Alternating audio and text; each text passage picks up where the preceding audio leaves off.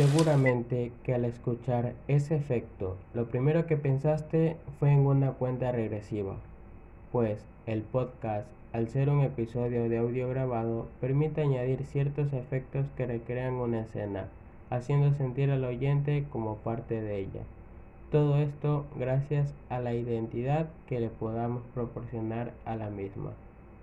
Carlos Flores nos explica más referente a este tema de la identidad. Bueno, con respecto a la identidad, evidentemente hay que pensarlo en eh, dos principales criterios. Uno es la identidad sonora, que va a formar parte característica de nuestro podcast.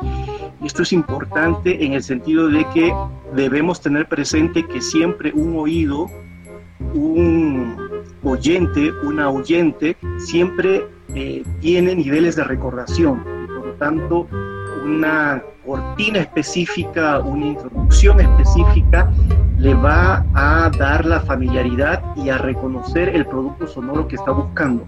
Entonces esto es sumamente relevante, eh, fijarnos bien cuáles son los criterios sonoros que vamos a aplicar para construir nuestra identidad sonora.